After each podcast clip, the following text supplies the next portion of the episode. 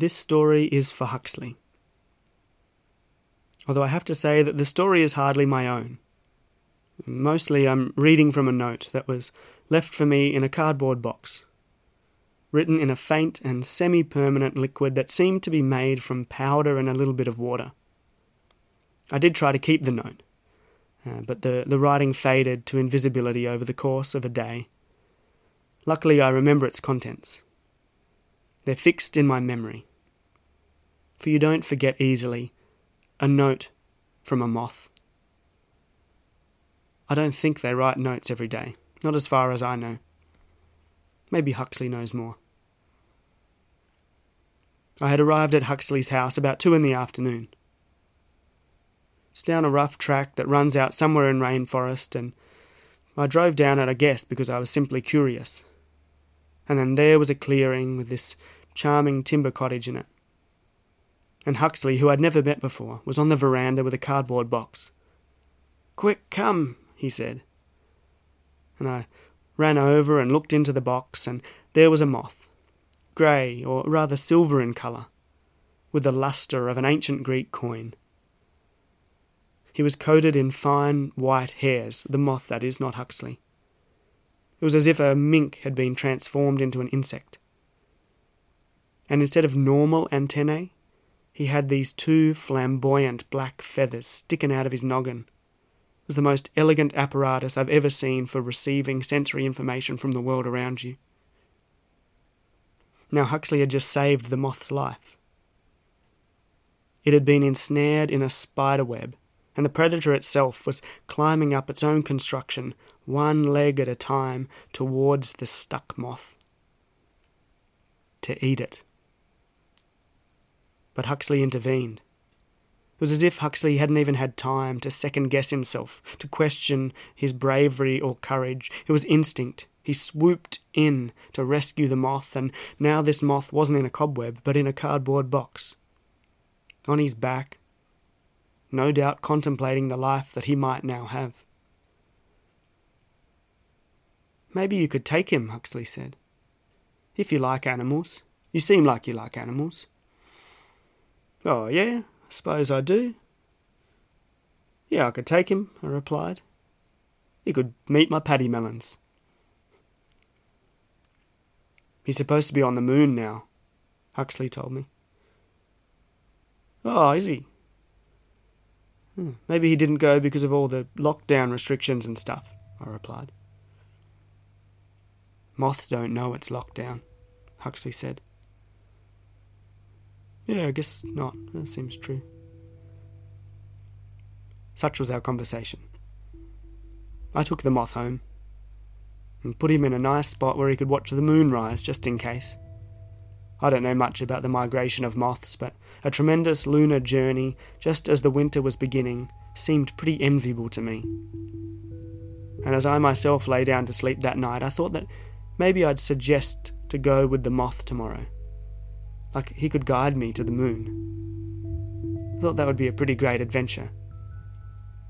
But in the morning, the cardboard box was empty. On the writing desk, there was the note. In that homemade ink that I suppose was derived from the dust off the moth's wings. It was arranged in squiggly letters, words as curly as ferns, the colour of smoke. This is what the moth wrote I am grateful for your hospitality and that your friend saved my life. As I lay bound in that spider's silken cage, I looked back over all I've done with my life and felt like I'd let myself down. But now you've given me another chance. So I've decided I'm going to try some new things. I have to admit that I didn't go to the moon this year because I was sad. I've been a little bit heartbroken, you see. Perhaps I shall tell you all the full story about that another time, but, but for now I have decided that although I've left it too late to go off to the moon. I'm going to travel to the next best place now Norway. I'll find a nice hut somewhere in a forest of conifers and flutter around all the lights, each one like a tiny planet in itself, and enthralled in their glow and glare, I think I shall find new dreams for myself. And this, I must say, seems better than being in a spider's belly. Thank you all, farewell, and see you in spring. Yours sincerely, Merton the Moth.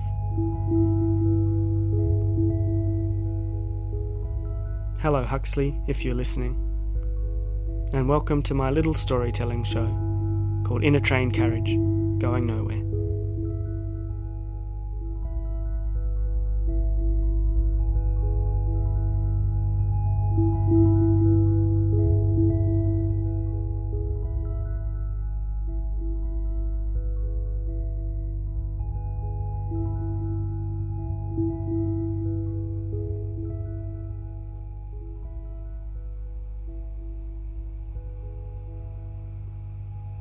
This is my first full winter in Tasmania for nearly 10 years.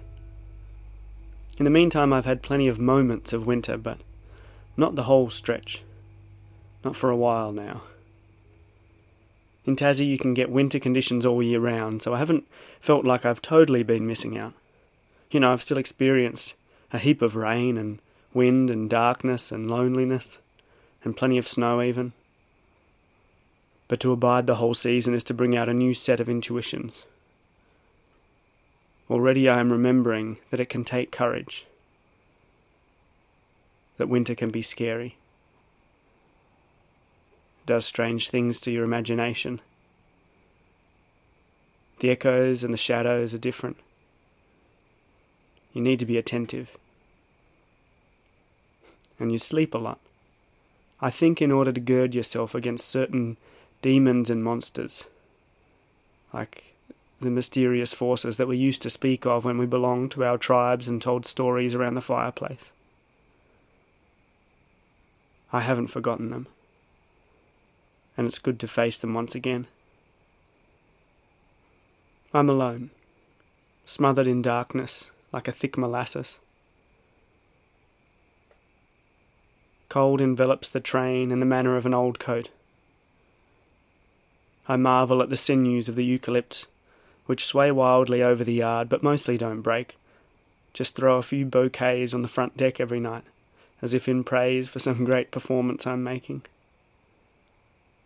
Portions of gum and wattle and cherry go into the fire pot. Their beautiful colours, tan and gold and pale pink, convert into heat and keep this shack habitable. Some mornings a silvery light pushes back the shadows. But some nights the moon seems lost, and it's like the stars have forgotten their shamanic dance, and Venus has gone missing. But we must not forget that the planets are wanderers too. The stars, everything in the solar system. It was summer once, like a million years ago or something. I remember a time when I took the bus to the coast with a couple of friends. A sign dared all contenders to swim the pier, if you've got it in you. We set up tents in the yard, crisscrossed logs and lit them, sizzled onion and zucchini on a pan balanced precariously on that smouldering stack. A battery powered radio played songs whose melodies would forever suggest that summer's itinerary as if the rhythm was borrowed from the journeys we took along back roads. The sun set through the Banksia's branches with a kind of metallurgical magic, like it was all coming out of some great forge. And then the sky faded into a soft blue, and we slowly turned the volume of the radio down to nothing.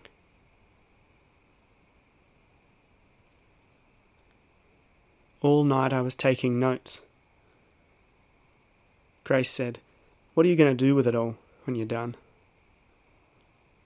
I said nothing. Nothing, I said. It was yet another night in which I confused everyone present. I slept on the ground, outside, but because I was under the sway of the sorcery of a youthful temperament, I yearned exclusively for the sky The blood was fizzing in my veins. And if that was a lyric from one of the summer's songs, then it's because I destined it to be so. I was doing the lonely work of a meteor. I was an aeroplane. I was a raptor. Like I said, I upset everyone. Where are you going? Grace asked in the morning. Nowhere, I said. In that case, where have you already gone? First of all, it was like the afterlife had muscled its way into my dreams. Then my dreams had become so dominant that they'd supplanted the rest of my identity. I had strange priorities. I'd done a very poorly thought out thing. I'd taken up poetry. To my mates, I was a living, breathing secret, hidden from them in a conspiracy of shadows. But out there at midnight, I felt that I was so full with light that I might overflow or explode.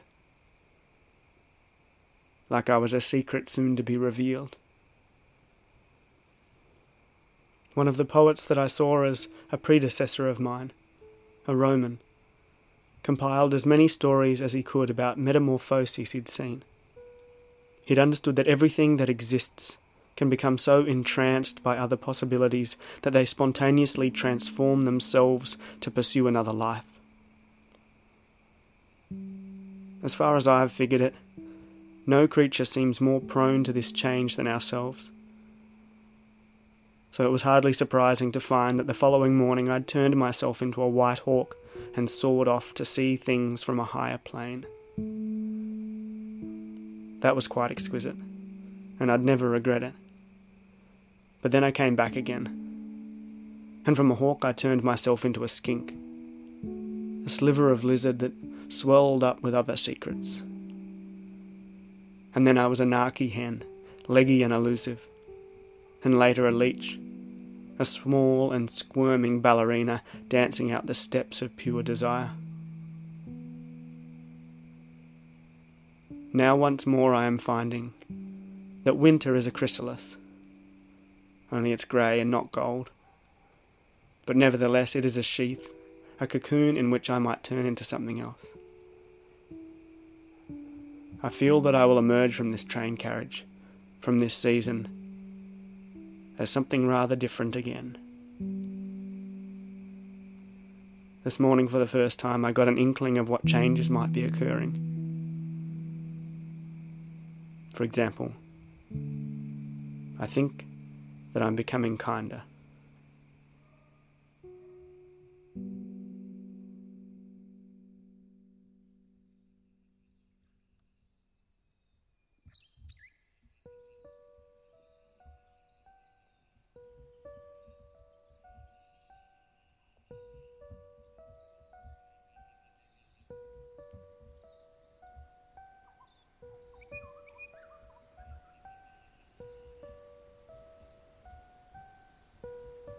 I worked in California with a man who paused whenever the pigeons cooed. He'd be potting zinnias and putting dahlias into bouquets when the purring would come from the shimmering throats of these birds as they went wandering through the gardens. It was like he'd passed a church, seen a cross or an icon, and wanted to make some religious gesture on his body. One day I told him that I'd noticed this habit of his and asked him what the go was. He was a, a, taciturn and mistrustful Mexican who rarely let anyone get very close to him. But after a moment's thought, he began to tell me a story. He knew a woman, he said, also Mexican, but unlike him, without the necessary documents to live freely in the USA so she had little support, only a bit of work picking strawberries when the fruit was in season. Her son did some work at a different farm, and her daughter was in school. They had no insurance, no savings, no safety net. And the son, 21 years old, got some sort of abscess or some kind of infection in his mouth. It was something to do with his teeth, I think. Something that had started from nothing, without incident. Perhaps a, a wisdom tooth growing wonky, or a cut on his gums. Anyway, it grew out of control, and they could get no help, not even any advice. They couldn't afford a dentist or to go to hospital. And the son's pain got so bad that he couldn't go to work. So he was fired. And then he died.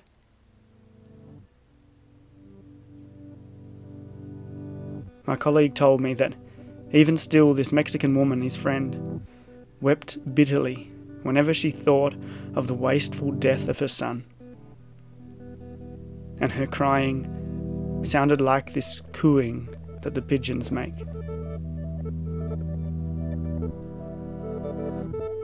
We exchanged a moment of silence, a sombre sort of mournful silence. And then he retreated back into himself, went back to arranging the flowers, weaving sticks of statice between the dahlias, and wrapping them in a skirt of rustling crepe paper while the California poppies sprouted their gorgeous orange heads through the cracks in the cement. And so the pigeon's melancholy trill still reminds me of all those whose lives have been destroyed by social mechanisms, by the machinations of injustice.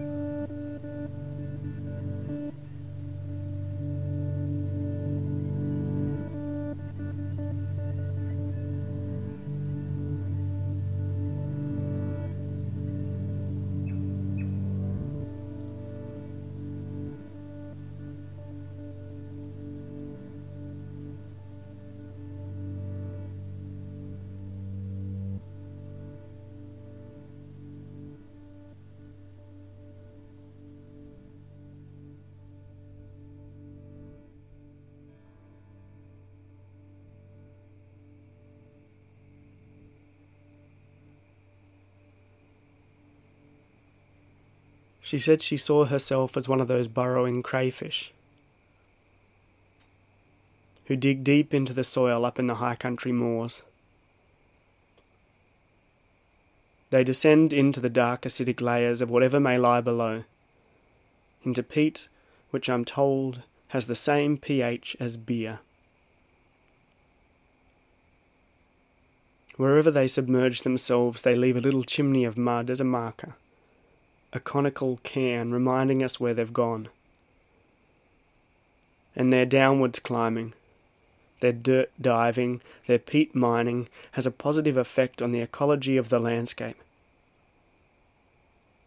These burrowers aerate the soil, rejuvenating it, creating better conditions for a variety of plants to thrive. So that's me, she said. A yabby going back into the bog. Returning to the unknown, clad in a colourless cloak, armoured with a flimsy grey carapace. Churning up the past. Re-evaluating history, not letting it rest. Because if you do, it turns gross, she said. Becomes toxic.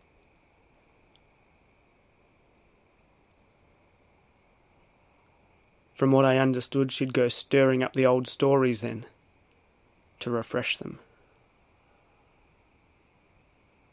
And each poem that I produced, she smiled. It's like a little mud chimney. So that you know that I was there. That's where I went deep.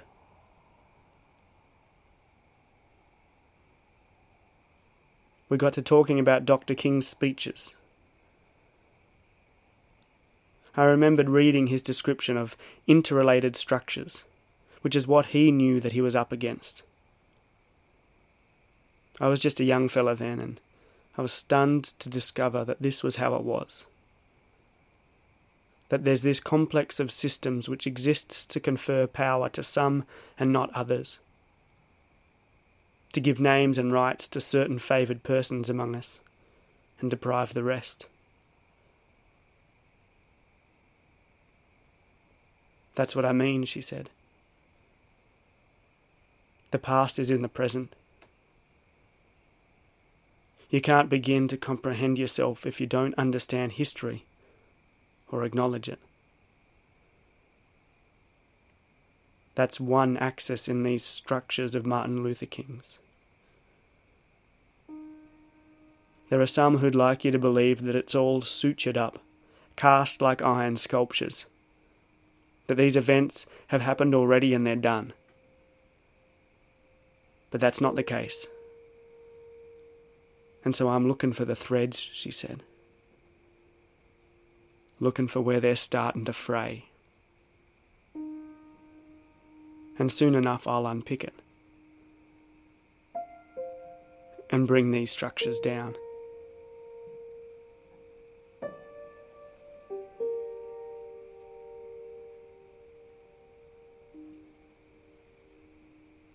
I once met an old fella in the city.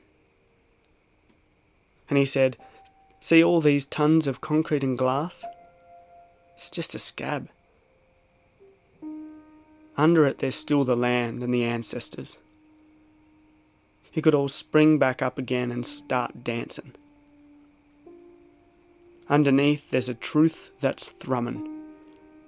Sometimes, if you go to the park and put your ear to the dirt, you hear it or to a stray gum tree that's been left to grow in the suburbs.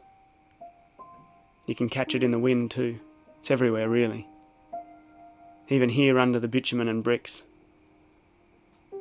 Sometimes I get the feeling you could just wipe it all away with the back of your hand. He acted out that gesture. I imagined him swatting down a statue to see what was beneath it. Just gotta knock it off like a scab.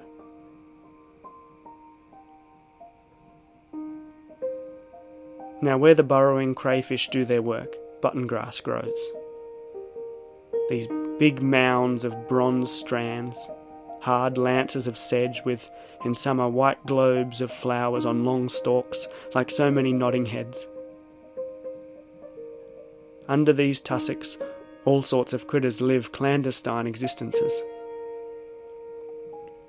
like native rodents, terrestrial parrots, infinite insects. On an overcast day, you might say that the button grass looks monotonous. It turns sort of colourless, without lustre, and its form repeats for countless hectares, all the way to the horizon. Yet when you know what's beneath you, you can only think of it as miraculous.